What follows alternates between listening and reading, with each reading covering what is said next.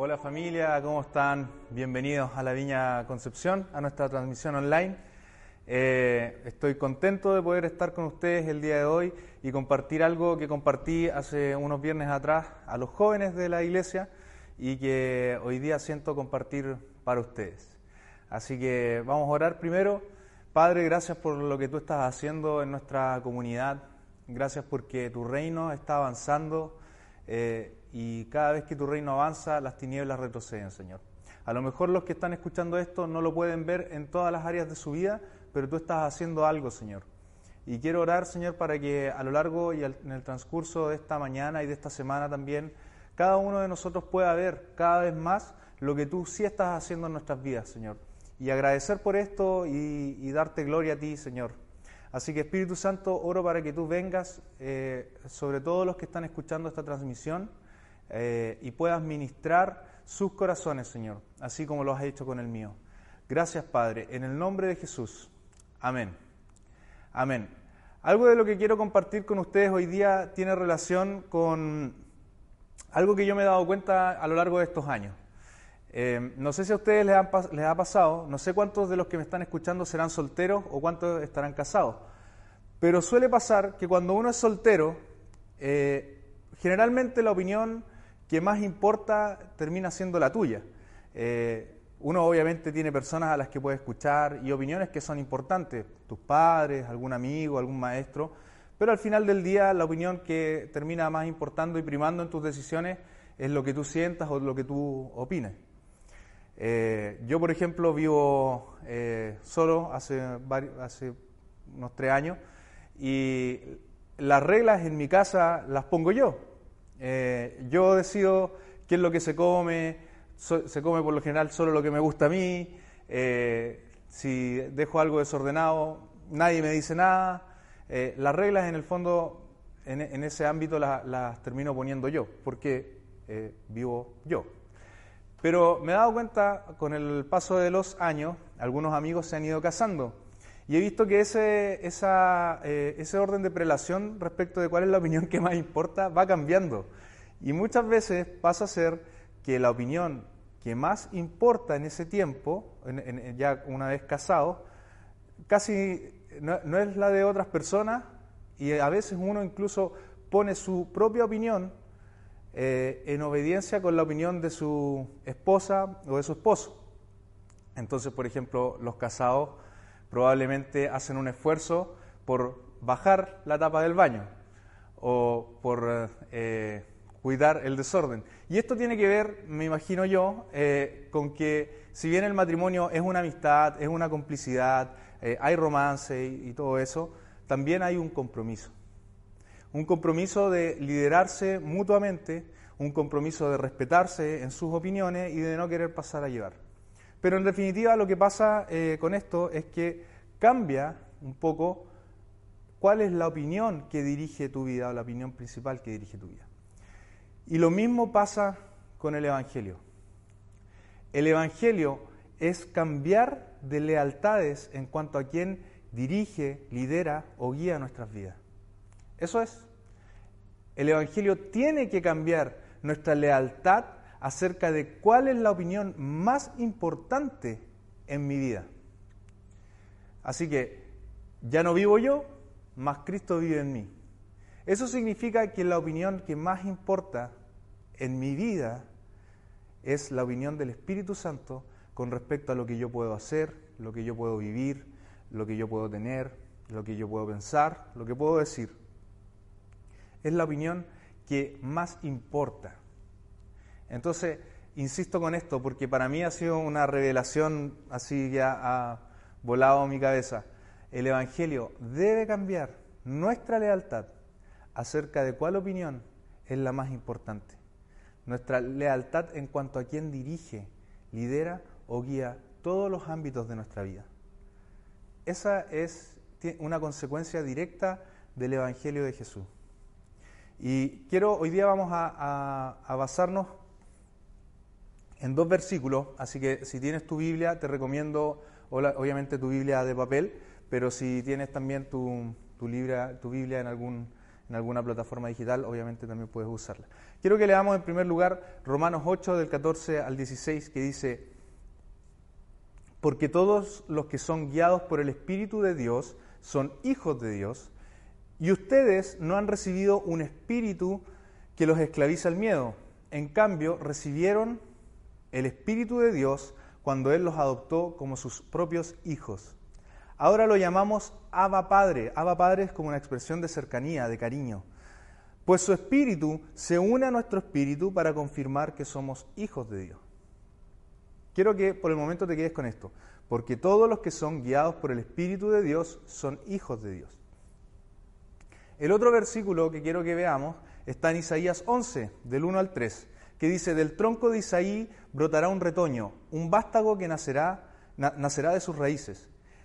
El Espíritu del Señor reposará sobre él, sobre él, espíritu de sabiduría y de entendimiento, espíritu de consejo y de poder, espíritu de conocimiento y de temor del Señor. Él se deleitará en el temor del Señor, no juzgará según las apariencias, ni decidirá por lo que oiga decir. Isaías 11 del 1 al 3. Eh, lo que quiero que resaltemos de Romanos es que los hijos de Dios se dejan guiar por su espíritu. Nosotros como hijos de Dios nos dejamos guiar por su espíritu. Y fíjate que dice los que son guiados por el espíritu de Dios, no los que son obligados. Porque esta no es una relación marcada por el miedo y porque no somos esclavos de Dios, sino que somos hijos muy amados que deciden ser guiados por su Espíritu Santo. Y esto tiene especial relevancia porque ser guiado tiene que ver también con dejarse guiar. Por lo tanto, nosotros no estamos obligados a hacer lo que el Espíritu Santo nos indica, pero si estamos en una relación de amor con Él, debemos dejarnos guiar por su Espíritu. Es por eso que me encanta la expresión de que somos hijos del viento. Una de las expresiones para el Espíritu Santo es como soplo, aliento, viento. Eh, y una vez escuché a alguien que nosotros éramos hojas que se dejaban guiar por el viento. Eso, al final, en eso se resume todo, si pudiese resumir un poco este mensaje. Nosotros como hijos amados decidimos dejarnos guiar por el Espíritu de Dios. No como esclavos que tenemos temor ni que tenemos miedo, no lo hacemos por temor a un castigo, no lo hacemos por temor a, que nos parta un rayo, lo hacemos porque somos amados por Él, porque lo amamos a Él, porque nos encanta hacer eh, lo que Él dice, su voluntad, eh, y porque sabemos que lo que Él tiene para nosotros es bueno, es agradable y perfecto. Y en la medida que nos movemos en esta dinámica y en esta relación de entender que la voluntad del Padre es buena para mi vida, agradable y perfecta, y en la medida que yo cada vez voy obedeciendo sus mandamientos, sus preceptos, y voy dejándome ser guiado por su Espíritu, veo cómo mi vida se empieza a ordenar, cómo mis relaciones se empiezan a cuadrar, cómo de repente todo empieza a estar en orden. Puedo ver cómo en la medida que busco su reino y su justicia en primer lugar, las otras cosas van siendo añadidas de por sí. Y vivir de esa forma es, creo yo, la mejor forma de vivir. Es la forma que yo quiero vivir toda mi vida, es la forma que quiero inculcar en mi casa, en mi familia, porque vivir obedeciendo y siendo guiado por el Espíritu Santo es, yo creo, la mejor herencia que uno puede legar a su familia. La mejor herencia que tú puedes dejar a tus hijos, que puedes dejar a tu esposa o a tu esposo, no son casas, no son bienes, no, no es dinero, no son autos, es una vida de ejemplo de intentar ser guiados por el Espíritu Santo. Y sí, es verdad que en medio de esta vida eh, y en estos intentos por ser guiados por Él, a veces vamos a fallar, a veces no le vamos a atinar, a veces nuestra carne podría llegar a gobernarnos, pero como dice Pablo, olvido todo esto y sigo hacia adelante. Y creo que esa es la actitud con la que tenemos que vivir. Ahora, mira lo que dice eh, eh, yo estoy diciendo que, el, que lo hacemos por amor, somos hijos amados, ¿cierto? De, eh, Romano dice, no han recibido un espíritu que los esclaviza al miedo, no somos esclavos que obedecen por miedo, En cambio recibieron el Espíritu de Dios cuando Él los adoptó como sus propios hijos. Miremos Isaías 11, donde aquí está hablando de Jesús. Nosotros como hijos de Dios, hijos adoptados de Dios, tenemos que aprender del ejemplo del Hijo de Dios. Aquí en Isaías está hablando del Hijo de Dios. Y dice en un momento que Él se deleitará en el temor del Señor. Entonces, no sé si, quiero, quiero que lo vean, quiero que lo vean. Estoy hablando aquí en Romano de que eh, nosotros no obedecemos por miedo ni por temor, sino que por amor, porque somos hijos de Él y no esclavos. Pero resulta que aquí en Isaías está hablando que Él se deleitará en el temor del Señor. Entonces, ¿cómo es? ¿Es con miedo o sin miedo? ¿Es con temor o sin temor? Y es que lo que pasa es que el temor de Dios, el temor de Dios es, no tiene que ver con un miedo como nosotros lo conocemos. Cuando la Biblia habla de temor, tiene que ver con un asombro de quién Él es, un asombro de, de, cuánto Él me ama, un asombro de cuánto Él me quiere, de lo que, todo lo que Él quiere para mí, de cómo Él me cuida. Entonces, dicho de otra forma, lo que está diciendo Isaías es que Él se deleitará en el asombro que Dios provoca en Él, en el asombro que Él provoca en mi corazón porque yo lo conozco, lo veo y veo que es bueno para mí, que me ama, que nuevas son sus misericordias todas las mañanas, que me muevo en una relación de libertad con Él, donde yo puedo confesar mis pecados sin miedo a ser juzgado condenado. Y eso tiene que ver con el temor de, de Dios. ¿Cómo podemos permitirnos ser guiados por el Espíritu Santo? Deleitándose en el temor de Dios, deleitándose en el asombro de quién Él es. Ahora, ¿cómo me deleito en Él? Porque lo cierto es que muchas veces nuestra carne eh, quiere hacer otras cosas y no necesariamente la que el Espíritu nos está, eh, nos está guiando, nos está llamando. Eh, si vamos a Isaías también, Isaías 48, vamos a ver que dice, así dice el Señor tu Redentor, el Santo de Israel. Yo soy el Señor tu Dios, que te enseña lo que te conviene, que te guía por el camino en que debes andar nos conviene ser guiados por su Espíritu. Dice, yo soy el Señor tu Dios que te enseña lo que te conviene.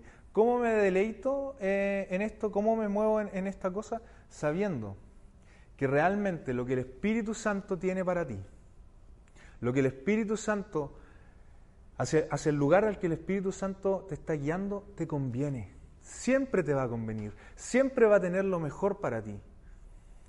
Siempre te va a llevar por lugares correctos, por sendas justas, por, eh, si estás eh, angustiado te va a llevar a un lugar donde vas a poder descansar, donde va a haber paz. Él siempre va a tener lo que conviene para ti.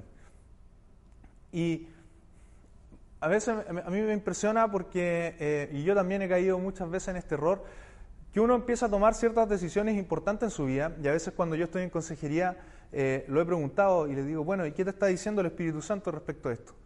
Y como que quedaban marcando ocupado. De la misma forma como yo quedaba marcando ocupado cuando alguien me preguntaba a mí eh, y, estaba yo en la consejería.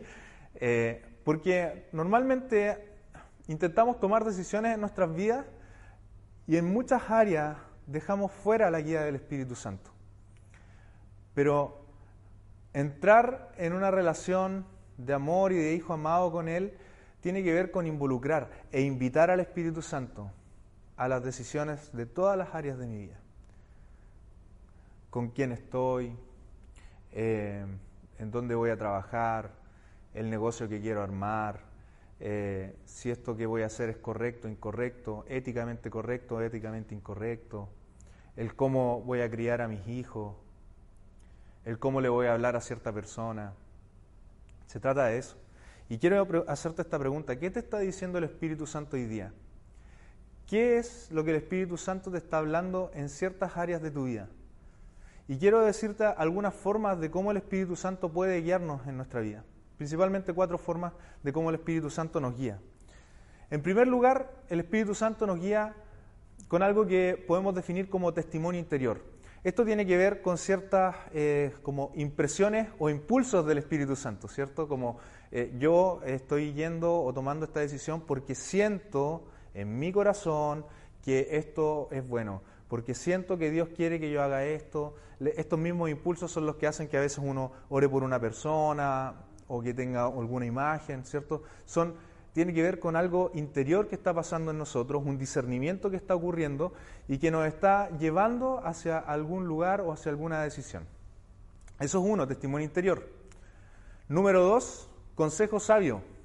Porque a veces no es, no es el Espíritu Santo el que te está hablando en tu testimonio interior, sino que a, veces son las hamburguesas que te comiste anoche, eh, o la pizza estaba, tenía mucho, eh, mucho ají. Entonces, a veces uno siente cosas y piensa que es Dios y no necesariamente es Dios. Entonces, ¿cómo filtramos eso? Bueno, hay una segunda eh, manera en que el Espíritu nos puede guiar, que es a través del consejo sabio. La Biblia dice que en la multitud de consejos hay sabiduría. Yo tengo consejeros eh, sabios a los cuales les consulto por decisiones importantes. Eh, te aconsejo que busques a los tuyos, dos o tres personas que no sean como compadres, que no tengan como una relación transversal, sino que tú reconozcas que ellos tienen, son hombres con el corazón de Jesús, y que tienen un grado de autoridad espiritual. Y que sean tus consejeros y a los que puedas acudir con total libertad y puedas abrir tu corazón y que ellos también te puedan aconsejar. Así que tenemos testimonio interior y consejo sabio. Tres, circunstancias. Eh, cuando, normalmente cuando el Espíritu Santo eh, te está guiando hacia algún lado, las circunstancias también van a eh, respaldar ese camino. Entonces, ¿cómo están las circunstancias al respecto? ¿Están funcionando las cosas o se están poniendo más difíciles? ¿Las puertas se están abriendo, se están dando las circunstancias, etcétera? Tienes que evaluar esas cosas. Y la cuarta, y aquí yo me quiero detener un poco y dar un, darme un tiempo para hablar de esto, eh, es la Biblia. ¿Por qué? Porque las tres primeras siempre se van a sujetar a lo que diga la palabra de Dios. La voluntad de Dios nunca va a ir en contra de su palabra. Y es por lo, por lo mismo que nosotros, como hijos de Dios, que aman a Dios, tenemos que leer su palabra. Las primeras tres, como les dije, siempre tienen que alinearse con lo que dice la Biblia. Eh, eh, Jesús dijo, pero el consolador, el Espíritu Santo, al quien el Padre enviará en mi nombre, les enseñará todas las cosas o sea, podríamos hablar que hasta aquí está hablando del testimonio interior, consejos sabios, circunstancias. Y después dice, y les hará recordar todo lo que he dicho. Aquí habla de Biblia. El Espíritu Santo nunca te va a decir algo que no concuerde con la palabra de Dios. Y realmente nosotros tenemos que recuperar este tesoro porque a veces eh, pasa que dejamos la palabra de Dios de lado. Y como me dijo alguien por ahí, Llevo 30 años en esto, me dijo, y nunca he visto una vida que sea transformada solo por la experiencia, sino que todas las vidas van siendo transformadas por la palabra de Dios. Y yo quiero animarte hoy día a que eh, te comprometas a estudiar la palabra de Dios. Te recomiendo que si no tienes una Biblia, vayas a alguna librería cristiana y busques una Biblia que, que se acomode a ti, que te guste, que tenga un lenguaje eh, amigable contigo. Eh, yo he leído mi Biblia en todos los momentos difíciles de mi vida y también en los buenos. La he abierto cada vez que he necesitado eh, consejo, sabiduría. Dios me ha, hablado en ella, la he marcado, la he rayado, la he subrayado, he, llorado sobre ella. hace unas semanas atrás me robaron mi maletín con, con mi notebook y otras cosas y dentro de eso estaba mi Biblia. Les aseguro que lo que más me dolió fue haber perdido en esa instancia mi Biblia, porque tenía anotado un montón de cosas que Dios me había dicho en tiempos muy duros de mi vida y promesas que Él tenía para mí. Eh, y yo creo que todo cristiano está llamado a tener una relación similar así como con, con la palabra de Dios. Eh, y quiero animarte a que leas tu Biblia, quiero animarte a que estudies tu Biblia, a que busques planes de lectura, a que eh, te metas en cursos que te enseñen un poco más acerca de esto. Si no sabes cómo empezar, eh, conversa con los pastores, conversa con algunos líderes y te vamos a poder guiar y ayudar. Si nunca la has leído, si estás viniendo por primera vez, eh, comienza leyendo un capítulo de Mateo todos los días y un, salmo o algún proverbio. Y anda así. Pero tienes que leer tu Biblia, te, aconsejo que tu vida va a ser transformada porque eh, nosotros como cristianos no podemos guiarnos por emociones, sino que guiarnos por la palabra de Dios. Y la, palabra de Dios es la verdad Y si en la vida no conocemos la verdad, probablemente en algún momento vamos a creer la mentira. Y no creo que esa sea la vida que Dios tiene para nosotros. Así que, miren, solamente quiero, eh, para terminar, hablar de tres cosas en las que el Espíritu Santo nos puede guiar. Eh, y son muchas más, por supuesto, pero vamos a hablar de tres cosas. La primera, el Espíritu Santo nos puede guiar en la imagen que yo tengo de Dios y la imagen que yo tengo de mí mismo. Efesios 1.17 dice, pido que el Dios de nuestro Señor Jesucristo, el Padre glorioso, les dé el espíritu de sabiduría y de revelación para que lo conozcan mejor. Habla de que lo conozcamos mejor a Él. Y en la medida que lo conocemos mejor a Él, nos conocemos mejor a, nosotros mismos. Eh, el Espíritu Santo realmente ha cambiado la imagen de Dios que yo tenía. Yo tenía la imagen de un Dios castigador, eh, alguien rudo y duro en sus tratos. Eh, pero el Espíritu Santo, a través de, la palabra de Dios, eh, yo podía ver que Dios no era así, que Dios era lento para la ira, rápido para el perdón, rápido para amar, que había dado su vida por mí, que estaba en una constante búsqueda por una relación conmigo. Eh, podía ver que Dios no miraba el exterior, sino que miraba mi corazón y que en mi corazón Él se complacía. Y eso también fue cambiando mi imagen de mí mismo. Empecé a hablar bien de mí mismo. Eh, y dicho sea de paso, tú tienes que hablar bien de ti mismo. La mayoría de las personas que, caen en pecados de egocentrismo por lo general están llevadas por eh, no hablar bien de ellos mismos, en vez de hablar bien de ellos mismos.